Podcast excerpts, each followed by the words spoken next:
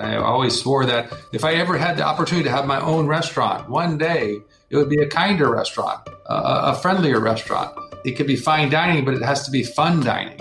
And so that's kind of where the evolution, you know, of our restaurants have gone. We have the opportunity every night really to throw a party. Who in any other profession gets to throw a party every night? You know, it's about giving people memories. Welcome to Fortnum's Hungry Mind podcast with me, Tom Parker Bowles. Now, today's guest is one of the greatest chefs of his generation, if not of the era. He's the owner of 11 restaurants and founder of the French Laundry, a game changer in so many ways. I'm thrilled to be joined today by culinary legend chef Thomas Keller. Now, Thomas Keller is the first and only American born chef to hold multiple three star ratings from the Michelin Guide, as well as the first American male chef to be designated a Chevalier of the French Legion of Honor. Regarded as an icon among his contemporaries, Keller's kitchens have been a training ground for some of the world's top chefs, including Grant Achatz, Jonathan Benno, and Rene Redzepi. As quoted in the Michelin Guide, working at the French Laundry is to the future success of aspiring chefs what Harvard Law School is to up and coming lawyers. Now, without further ado, a huge welcome to Chef Thomas Keller. Thank you so much for making time to speak, and congratulations on the launch of your sixth book, The French Laundry Per Se. How are you, Chef? Thank you, Tom. I'm great and uh, happy to be with you. So we appreciate uh, the effort on your part. We appreciate the conversation that we're about to have, and we're just we're just thankful, you know, in this time, you know, to be able to have this conversation. So much appreciated. Well, much appreciated from our side as well. And first of all, you know, in this current climate, are you able to open in, you know, any of your restaurants? Well, fortunately, you know, we began opening our restaurants in in June of this year here in Yountville, California, which is in the Napa Valley. And now we have all four of our restaurants open here. We opened uh, most recently, per se, in mid October uh, in New York City. So those the restaurants in here in California, in Las Vegas, in New York, and in South Florida are all currently open. You know, we're just going day by day. But so far, you know, our, our guests who come to our restaurants are extremely grateful, um, as we are as well, and certainly all of our you know the whole supply chain in a restaurant which is so extraordinarily vast you know from our farmers our fishermen our foragers our gardeners to even our you know our, our florist and our, our linen company um, who really rely on restaurants you know for for their livelihoods. So we're grateful today and and this is what you talk about a lot, not just in your new book, but in your books and in general, that restaurants are not just about feeding your guests. As you say, they're a support network. I mean, people see you as right at the top of the restaurant network, I suppose, but the amount of people employed by you and many other restaurants is immense. It's not just about eating, is it? It's not. And, you know, it, uh, it, I don't know if how many of you in the UK know that uh, the restaurant profession is the largest public profession in America. It's only second behind the U.S. government. Uh, we employ more than 16 million individuals. That's just the profession, not including the supply chain or all those uh, individuals that are associated with our profession. So, you know, when we go in something like this, you know, we lost, you know, a vast majority uh, of, of our teams uh, to to COVID, and, uh, and and of course, you know how that impacts uh, and trickles down, you know, throughout throughout our profession and, and and through our economy. And the same thing with you in the UK. You know, I mean, restaurants are the cornerstone uh, of our communities. You know, they're a place, whether it's a fine dining restaurant like the French Laundry or, you know, a casual restaurant like Bouchon. People gather, you know, to celebrate, to nurture themselves. Well, we're all, you know, just at the moment, everything's beginning to reopen, but this, these are strange times, but restaurants bring us together, as you say, and are hugely important to the economy. But moving now from, from the present on to the new book. Now, your new book is an ode to your two restaurants, obviously the French Laundry in California and Per In New York City, both of which continue to rank among the top restaurants uh, in the world. But what always interests me about your cooking is the way you always talk about take a classic and reinvent it. You know, it seems to be a, a, vein that goes throughout your life. Does that mean make it better or does that make, make it more interesting? What does that mean to you? Well, you know, I've been uh, dedicated to French cuisine since 1977, uh, and, and, and the month of July that year when I decided to make this my profession. You know, a, a, chef that I worked for at the time who was French from Lyon asked me what, why I thought cooks cook. And of course, I fumbled with, with some kind of answer. And he said, no, cooks cook to nurture people. And, and that really resonated with me. So that was really the moment that I decided to embrace this as my profession. And because he was French, it, it kind of, you know, it kind of committed me towards uh, being committed to French cuisine or dedicated to French cuisine. And so, you know, French cuisine for me has always been really important. And here, when we think about it, you know, French cuisine revolves not just around the cuisine, not just around the ingredients, but around wine as well. So we think about those classic French flavor profiles that go so well with wine. And so, from our point of view, being an American, which gives me a little more, I guess, freedom in interpretation, you take a Bordelaise sauce, which is a classic red wine sauce, which we're, most of us are very fam- familiar with, coming from Bordeaux, made with red wine. You know, something that you drink with a beautiful Bordeaux. You have you have a, a, a steak, you know, a Bordelaise sauce, and marries extremely well with red wine. Uh, why can't we make you know Bordelaise sauce a little different? Why can't we make it a, a, a Bordelaise vinaigrette, for example? The same flavor profile is a little higher in acid, maybe broken with some beef fat, so it looks a little different. But you know, in, in essence, it's still a Bordelaise sauce. Those still flavor profiles, still going really well with red wine because again, we are in America's premier wine growing region, Napa Valley. So our guests come here not just to experience great food, but to also experience great wine. So we have to be responsible to that, to that moment. We can't do food that doesn't really marry well with, with, with wine. And so we think about this, these terms and taking classic flavor profiles and just, just reinterpreting them somewhat, but maintaining the authenticity of that dish. That's so true. But how important is it, just like a, an artist or a sculptor, that you have to learn the basics of, of a trade or an art uh, before you can start reinterpreting and reinventing it? I mean, you started, you started young. Your your mother is a restaurateur, and what, what age did you start in the kitchen? Well, you know, I started at a very early age, probably 13 or 14 years old. Um, you know, going after school, instead of going home, I went to where my mother worked, to the restaurant uh, and there would do my homework and then you know get put in front of a dishwasher to wash dishes. My older brother Joseph got to peel peel vegetables, or even some cases maybe help the cooks do some things, some simple things. And so that was kind of the nucleus of our of our life between school and and, and, and a restaurant. And so I felt really, really comfortable in, in that environment, especially in the kitchen. And so for me, it became the foundation uh, of, of my life. And I learned so much. You know, I, I think about those times you know, standing in front of a dishwasher. And I talk about the six disciplines that I learned standing in front of a dishwasher. Uh, the ability to be organized, the ability to be efficient, the ability to really, really receive critical feedback, which, as you know, is so important. It's nice to always get praise for something, but we learn so much more uh, when we get proper critical feedback. The importance of rituals, the importance of repetition, and the importance of teamwork. Those were the six disciplines that I learned standing in front of the dishwasher. Even though I didn't realize it at the moment that I was doing it, it became one of the building blocks uh, for my career. And, and those six disciplines have gone all the way through, and you've taught many generations of cooks and chefs about them. But when you first walked into that kitchen, did you feel this is where I'm meant to be, or was it, oh, it's just a, an after school job? Did you did you really, even dishwashing, feel the passion, the excitement of the professional kitchen? Well, my mother, you know, and thank God, my mother was my first mentor. And so she instilled in me this drive to continuously do better and, and do better in small ways. It doesn't always have to be some quantum leap. It could be every day just doing a little better than, than the day before. Uh, the sense of awareness, the awareness around you, right? The world around you so that you can open up yourself to possible influence and inspiration. You know, in that kitchen at, at that time, at that very young age, it was just keeping myself busy, um, doing something that was productive.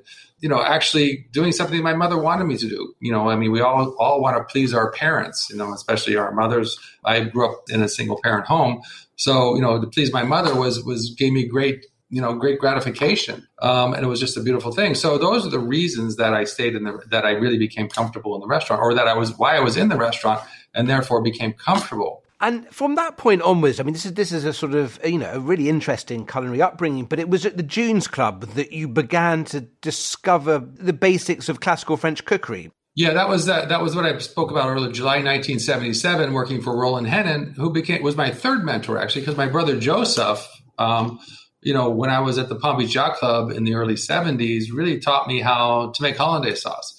So in, in the French Laundry Cookbook, which was my first book, I, you know, I, I wanted to to really tell stories and and the importance of and and there's a section there, there's a story in there about the importance of making hollandaise sauce. And that's just it, making it every day, understanding the nuances of it, understanding how far the limits of making a hollandaise sauce, both in temperature and fat added and cooking and all these different things. You know, how to fix one if it broke, all the nuances of, of a hollandaise sauce by making it every day. And that's that, you know, that repetition. It was a ritual that had to be done at this time, became a repetition, and then, you know, you get really comfortable with it. But it was 1977 in July when, when Chef Henin asked me that question, you know, why do cooks cook? Um, and he answered that we, we cook to nurture people. And that was the day that I decided to embrace the profession as my profession and went on from there, you know, and my goal was always to go to France. Um, and I finally, I finally succeeded that five, six years later uh, when I moved to Paris and was able to stage. At that time, was much different than it is today. But that was my, you know, that was my true I think, you know, college experience, if you will, for that almost two year period of time working in Paris in, in seven different restaurants uh, and, and learning about the food. And it's interesting because there were many other people like me, many, many other young culinarians like me from different parts of the world who were much younger. Uh, and therefore, they hadn't started to build the foundation, as you mentioned earlier, about understanding the fundamentals of cooking right? Some of the classic, how to make a stock, for example, all these different things um, that were so, so important as a foundation. And so what I was able to focus on was not the foundation of cookery, but I was able to focus on the details of what they were doing, you know, and, and that became really kind of a catapult for me um, in returning to America. And was it still that very, uh, well, quite macho culture in those kitchens? You know, to speak when you're spoken to, very hierarchical. It, it was. I, I, think the one standout uh, for me, there were actually two stands out.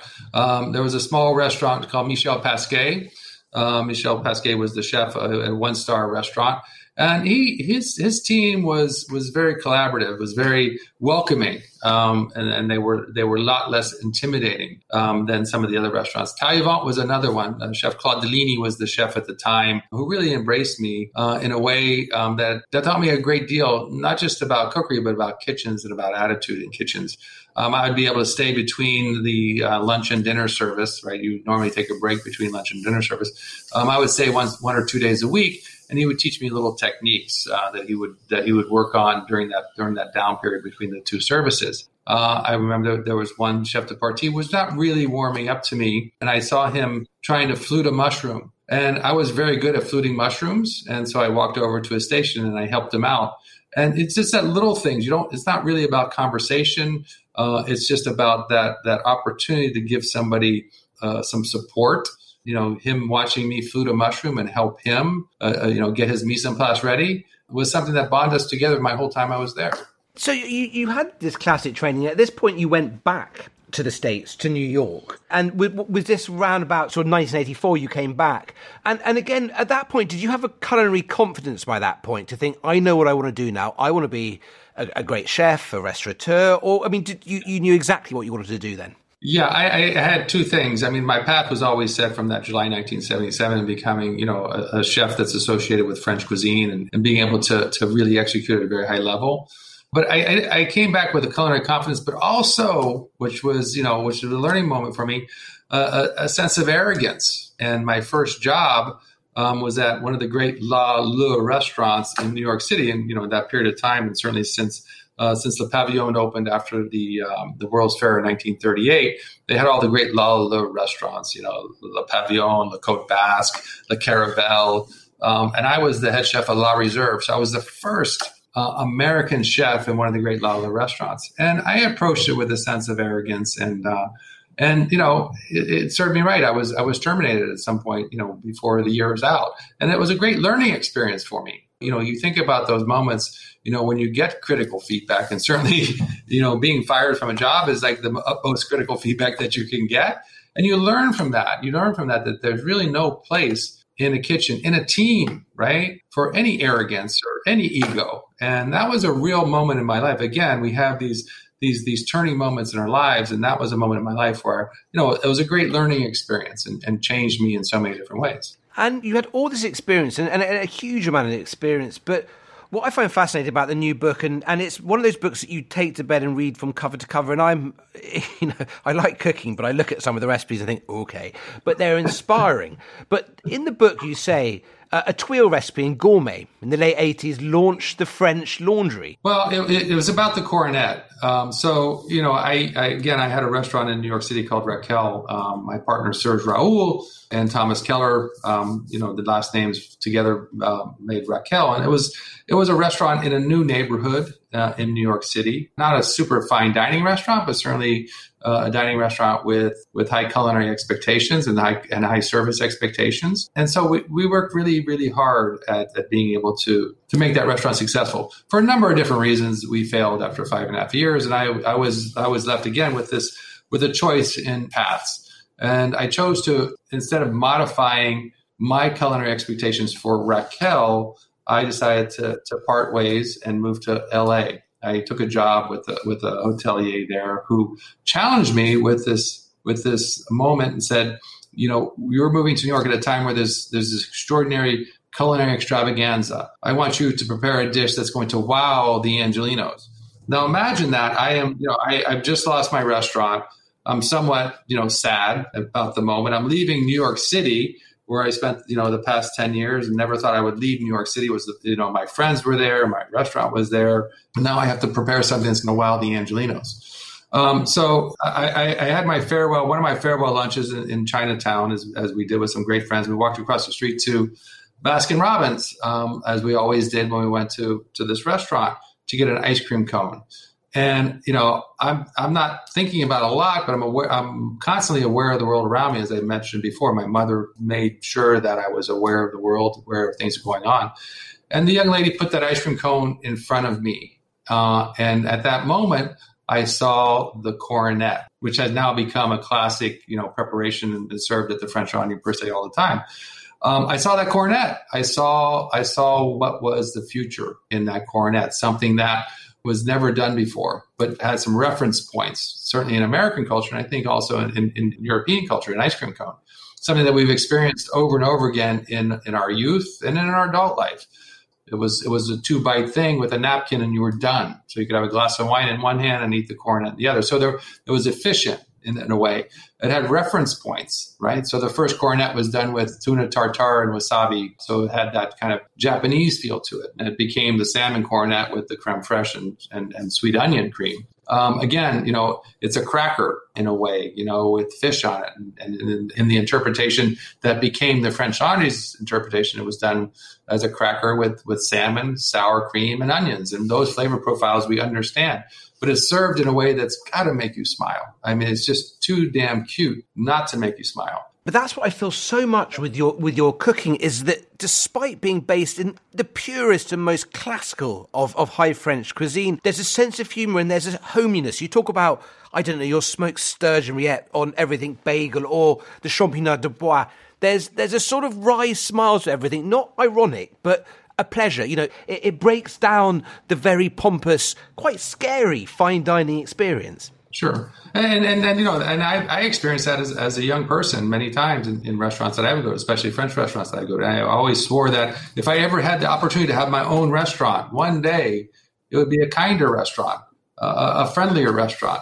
A restaurant, it, it could be fine dining, but it has to be fun dining. And so that's kind of where the evolution, you know, of our restaurants have gone. Um, is we are serious about our food. We're serious about where our food comes from.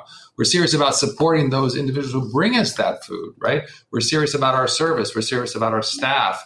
We're serious about our guests, or we're serious about our wine list. But this at, at, at that moment when the guest arrives, they're celebrating. They want to be happy. We have the opportunity every night in, in all of our restaurants, not only the French Laundry per se, but all restaurants, really to throw a party who in any other profession gets to throw a party every night and give our guests memories, right? So, you know, our definition of success has nothing to do with fame or fortune. You know, it's about giving people memories that they hold, you know, true to their hearts for the rest of their lives. And and and that's one of I always love when somebody comes to the restaurant and they say this reminds me of and they tell me the story of this other restaurant they were in that they had so much fun, great food and you know, I hope that that same person goes to another restaurant and says, "Oh, this restaurant reminds me of the French Laundry, or this restaurant reminds me of Per Se."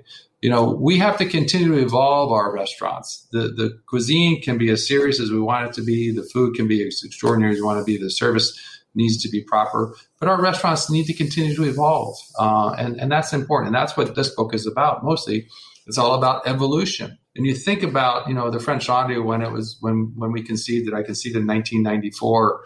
Uh, and we opened up those first days, and this and, and our first night was a total disaster. Tom, I can't tell you. It was just it was you know uh, Ron Siegel, who was working for me at the time, who became you know another well-known chef. You know he he was asked the question, uh, what was one of the most memorable nights in a restaurant? He said, "Oh, the first night the French it was like the sinking of the Titanic." Uh, and it was true. And, and we came back the next day. I mean, the next day we came back with a whole new right operating mode. And we changed the menu every day from that moment forward. And it's been part of our culture. It's been part of our culture to continuously evolve. And, and Per Se was born out of this wonderful philosophy and culture that is the French Laundry. And, and that's how Per Se was born. And we took, we closed our restaurant. We closed French Laundry for five months. I mean, imagine that closing a restaurant for five months.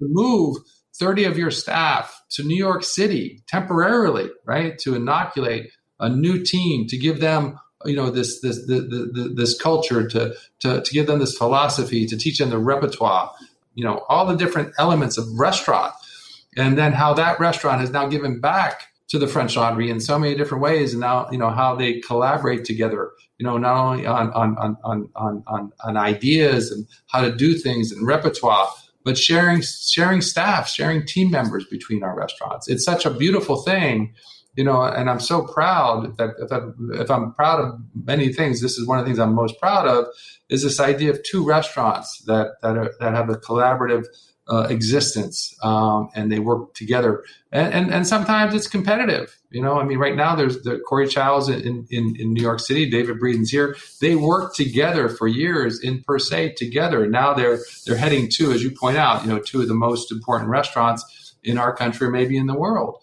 and and how lovely that is to watch these two young chef de cuisines work together, but also kind of like you know push each other a little bit, you know, in in what they do. And so it's it's a moment for me in in my career and in my age and, and watching you know the next generations. Right, there are three generations now that I that I, that I see coming up, uh, and each one of them is going to be better than the previous generations. We stand on the shoulders of those who came before us we can never forget that. There's nothing there's nothing new about we do what we do right? It's it's it's the way we do things that's the most important.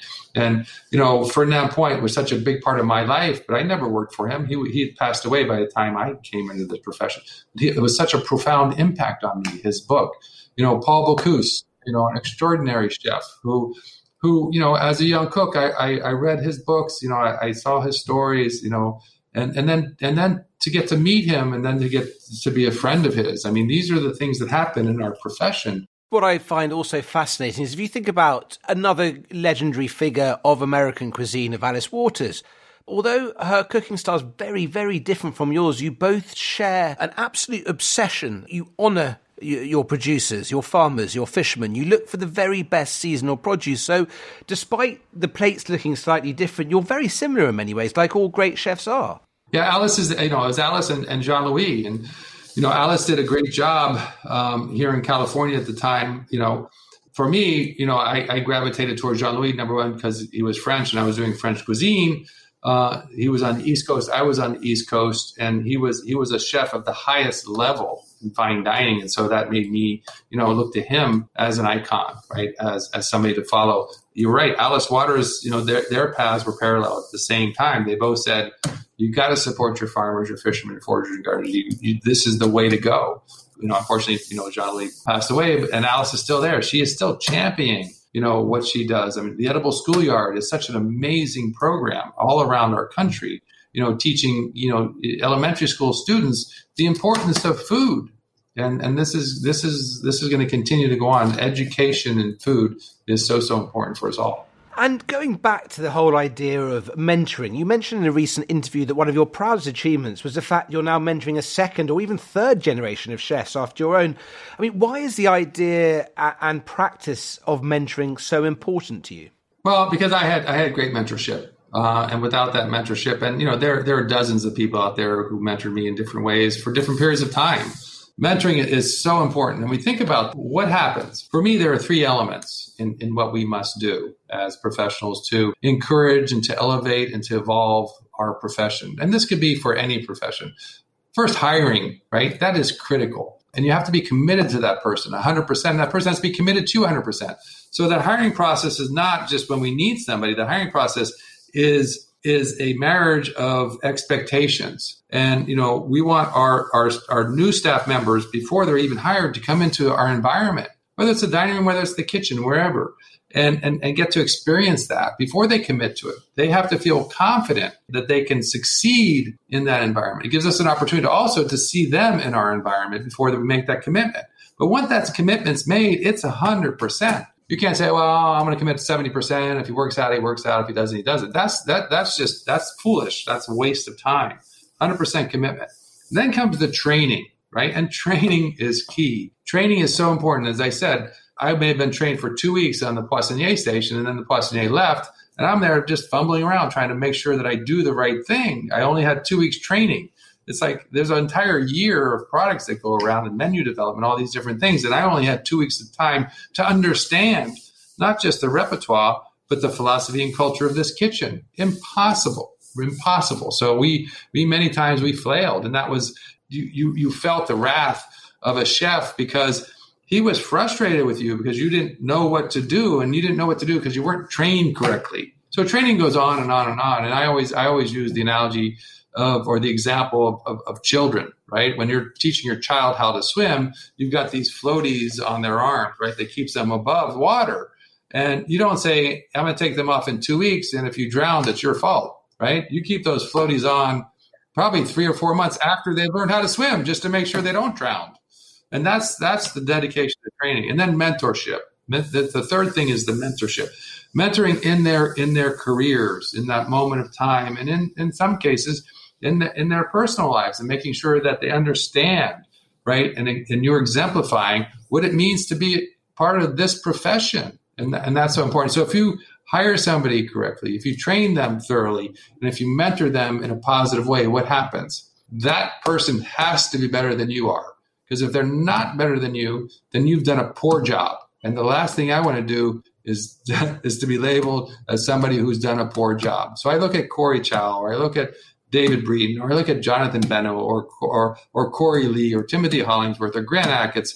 You know, all these people that have gone out to do wonderful things, and I and I, it makes me it reassures me that I've done those three things correctly because I truly believe that those chefs are better than I am. Wow.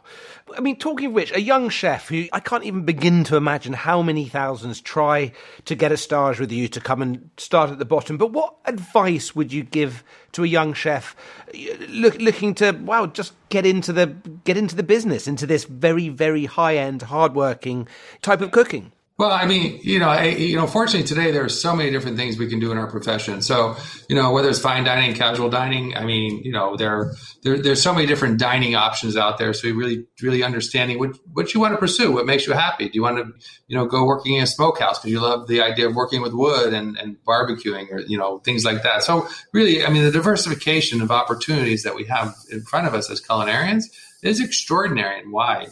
And one of the things I always want to emphasize with any young culinarian is patience first. Be patient with your career, right? Don't don't always always want to do something different. I mean, we're cooks. If you're a cook, you're going to be cooking the rest of your life. So it's going to be the same. So embrace this idea of patience. Uh, the other reason I want you to embrace the idea of patience is because as you continue on your path and become more successful, you'll be pulled away from the reason you became a cook to cook the idea of cooking for me was was so profound that I, I, I spent a lot of my my younger life pursuing that, right? Being able to to brunoise vegetables really well, or julienne vegetables, or learning being on the line as a chef de partie, whether it was a saucier, poissonnier, entremetier, garde manger, that interaction between between all the chef de parties around the line, and that that true teamwork that really epitomized what I wanted to achieve in being able to cook, the actual purpose of cooking because once you start to become a sous chef, you start to become a manager.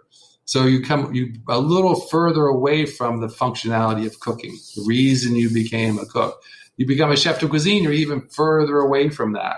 So take the time be patient enjoy the moment that you have in those positions because those once you once you get out of that position once you're elevated from that position it's hard to go back and then the other thing that i always tell be persistent don't let anybody ever tell you you cannot do something you can do anything you want you'll run into you'll, you'll struggle you'll be challenged you'll fail but if you're not persistent you'll never get to where you want to be you know, persistence was such an important part of my life. I mean, I failed in so many different ways, but I, I always knew if I quit, I was never going to get there. So I never quit. So persistence, patience, and persistence. Very, very good. Now, I mean, finally, just moving on to the whole thing of the digital age. Uh, when you first started, you know, 70s, 80s, 90s even, it was about a whole lot of very powerful critics uh, who gave their lofty opinion, and they perhaps had, you know, they'd learned, they'd read, they were perhaps experts in whatever it was, uh, fine dining or, or not. Now, and as you said in 2014, the customer is not always right, but the customer is always the customer everyone now has a voice, quite rightly. Everyone has a view. Has social media changed the way you feel about people in your restaurants? Has it changed the way you feel about food at all? Not really. I, I, we try to ignore that kind of thing, and as we always have. I mean, we try to manifest in ourselves what our goals are. We're our own worst critics. I mean, we could do, you know, 70 guests tonight, and 69 of them are going to be extremely happy there's going to be the one guest that was disappointed, and that's what we're going to go home with. That's what's going to keep us up at night. Why? What happened? Was it too salty? I mean, you know, what what happened? And we we are really you know focused on on what we think we've done, what we think we've achieved, how well we have done.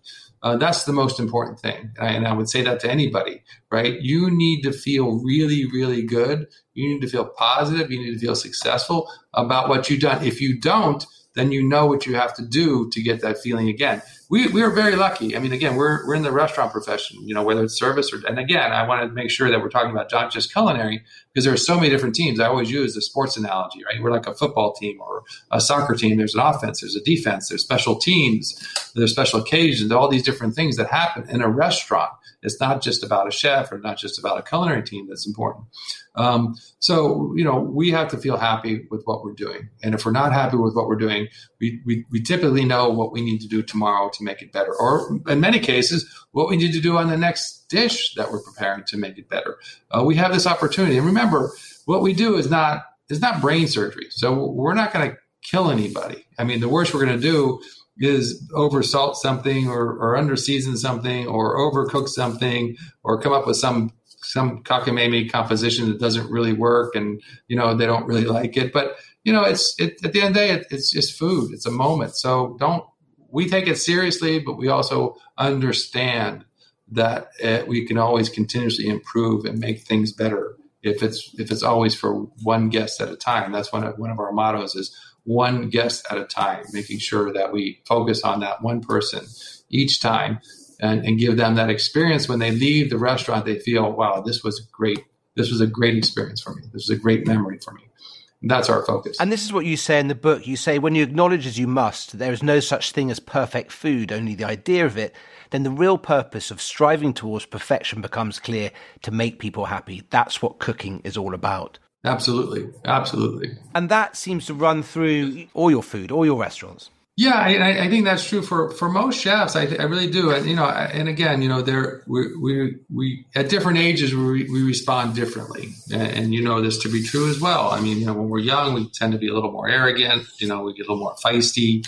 Um, you know, and as, as we grow older, we mature and we, we, we get a sense of wisdom um, and a sense of calmness about us and, and, a different point of view on how to do things. I, you know, as, as a, as a young cook, you know, I, I, I kind of mimicked what I learned from chefs I worked for, which was this sense of, you know, pounding your fist on the table, right? And now all I have to do is walk up to somebody and, you know, just draw them near to me and say, I was really disappointed in what you did. And that that shocks them more than pounding my fist on the table. Just a soft, you know, I'm really disappointed in what you just did there. Do you think we can do better next time?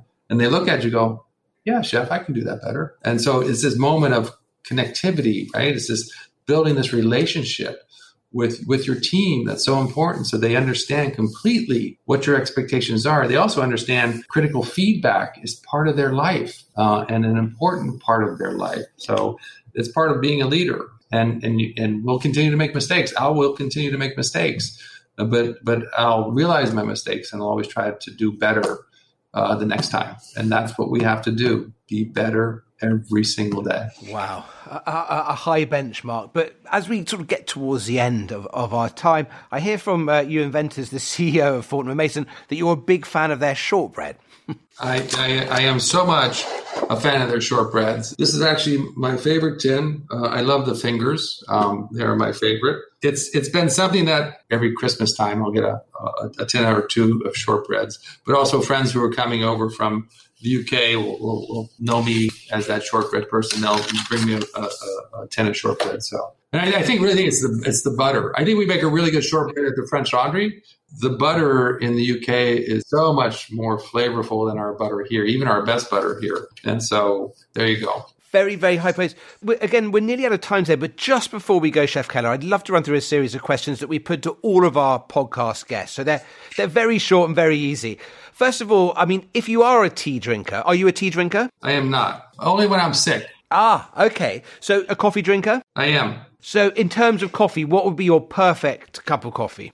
Well, I'm an I'm an espresso drinker, so I, I, I love I love a double double double espresso, and the I guess the best espressos I've had in the world were my times in Australia uh, in Sydney. They seem to take their coffee a little more seriously than anywhere else in the world, and, and including Italy. But um, the, the coffee the coffee houses in Sydney and Melbourne uh, are, I, and I don't I'm not sure what it is. It's kind of like the the shortbreads from the UK. It's just it's just a different flavor. It's a different feeling. It's a different texture.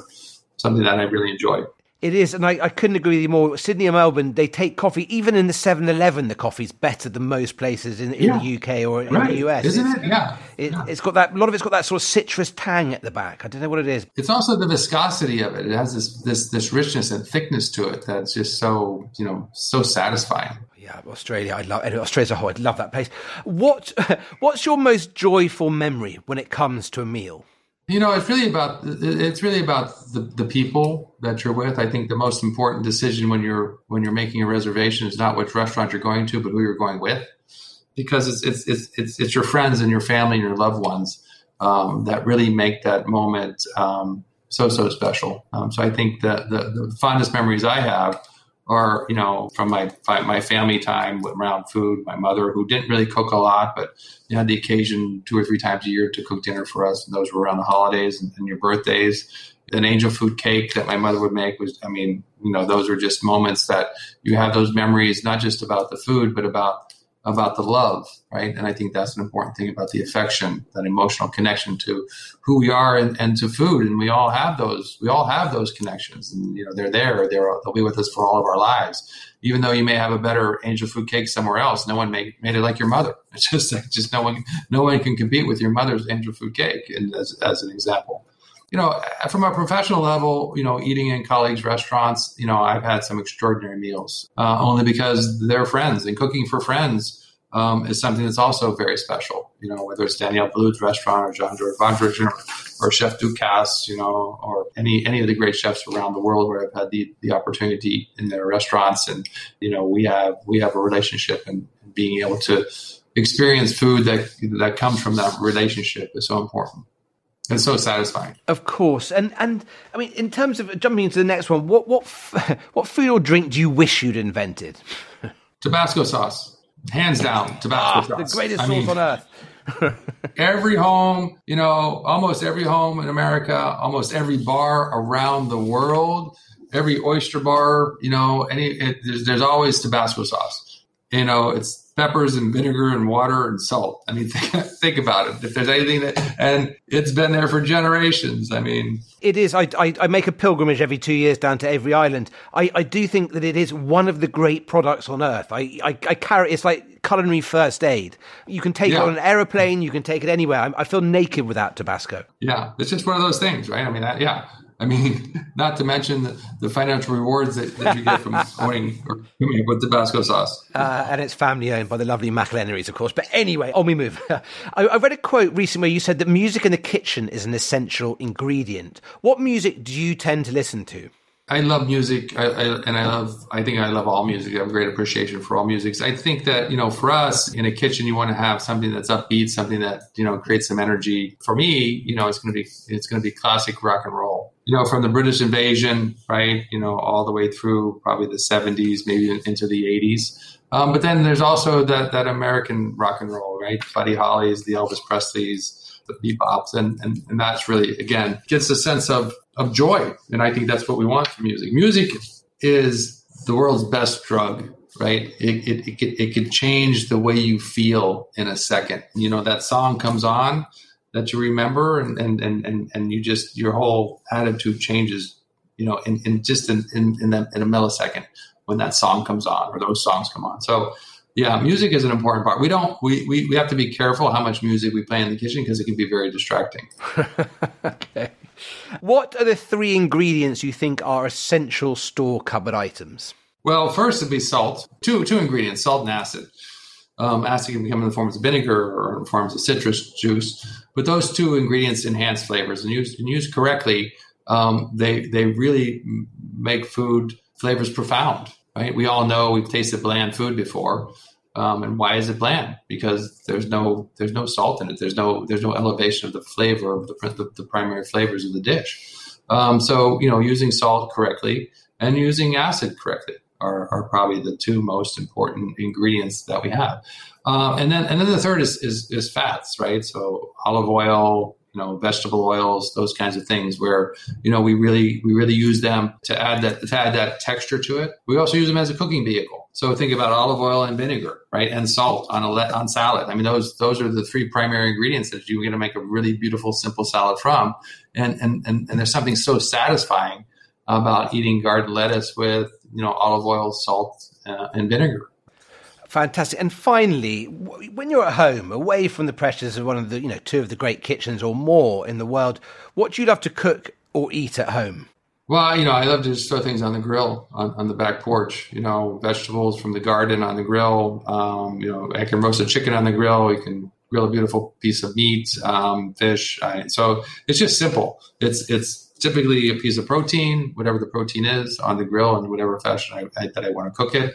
Vegetables, uh, and then just a beautiful salad. It is a very satisfying, simple meal that I can enjoy over and over again and have enjoyed over and over again. Simplicity from one of the great chefs in the world. Well, that's it for today. An honor and a pleasure, Chef Keller. Thank you so much for making time for us. You're welcome. I just want to mention one thing, if I have a minute, Tom. I just want to say thank you know all the people that were involved in this book. Uh, you know, David Breeden, who's the chef of the French Laundry, Corey Corey Chow, the chef at Per Se, Elwyn Boyles, who's who's back in the UK now, who's I, I, just, you know, I think he's one of the best pastry chefs in, in the world. Uh, I just have so much admiration and respect for him. Uh, Susie Heller, Michael Ruhlman, Deborah Jones, you know, uh, our, our, publisher at Artisan, all those individuals who really make this book this book in the same way that you know we talk about a restaurant and the team efforts that's made in the restaurant. This this book is is truly an effort of a lot of people who had great talent, great commitment, great dedication to bringing bringing and publishing a book of this of this nature. So I just want to thank all of them. Well, thank you, and it's one hell of a book, and it's the French Laundry per se. It is beautiful. It's a book that you want to take to bed, and if you're my level of cooking, you probably won't be able to cook from, but you can aspire to greatness, and that's the wonderful thing about it. But it is. I love food books. I love cookbooks, and it really is a classic. So thank you very much, Chef Keller, and huge thanks, of course, to you as well for tuning in. Remember, you can subscribe to Fortnum's Hungry Minds wherever you get your podcasts so you don't miss any of our upcoming episodes. Goodbye.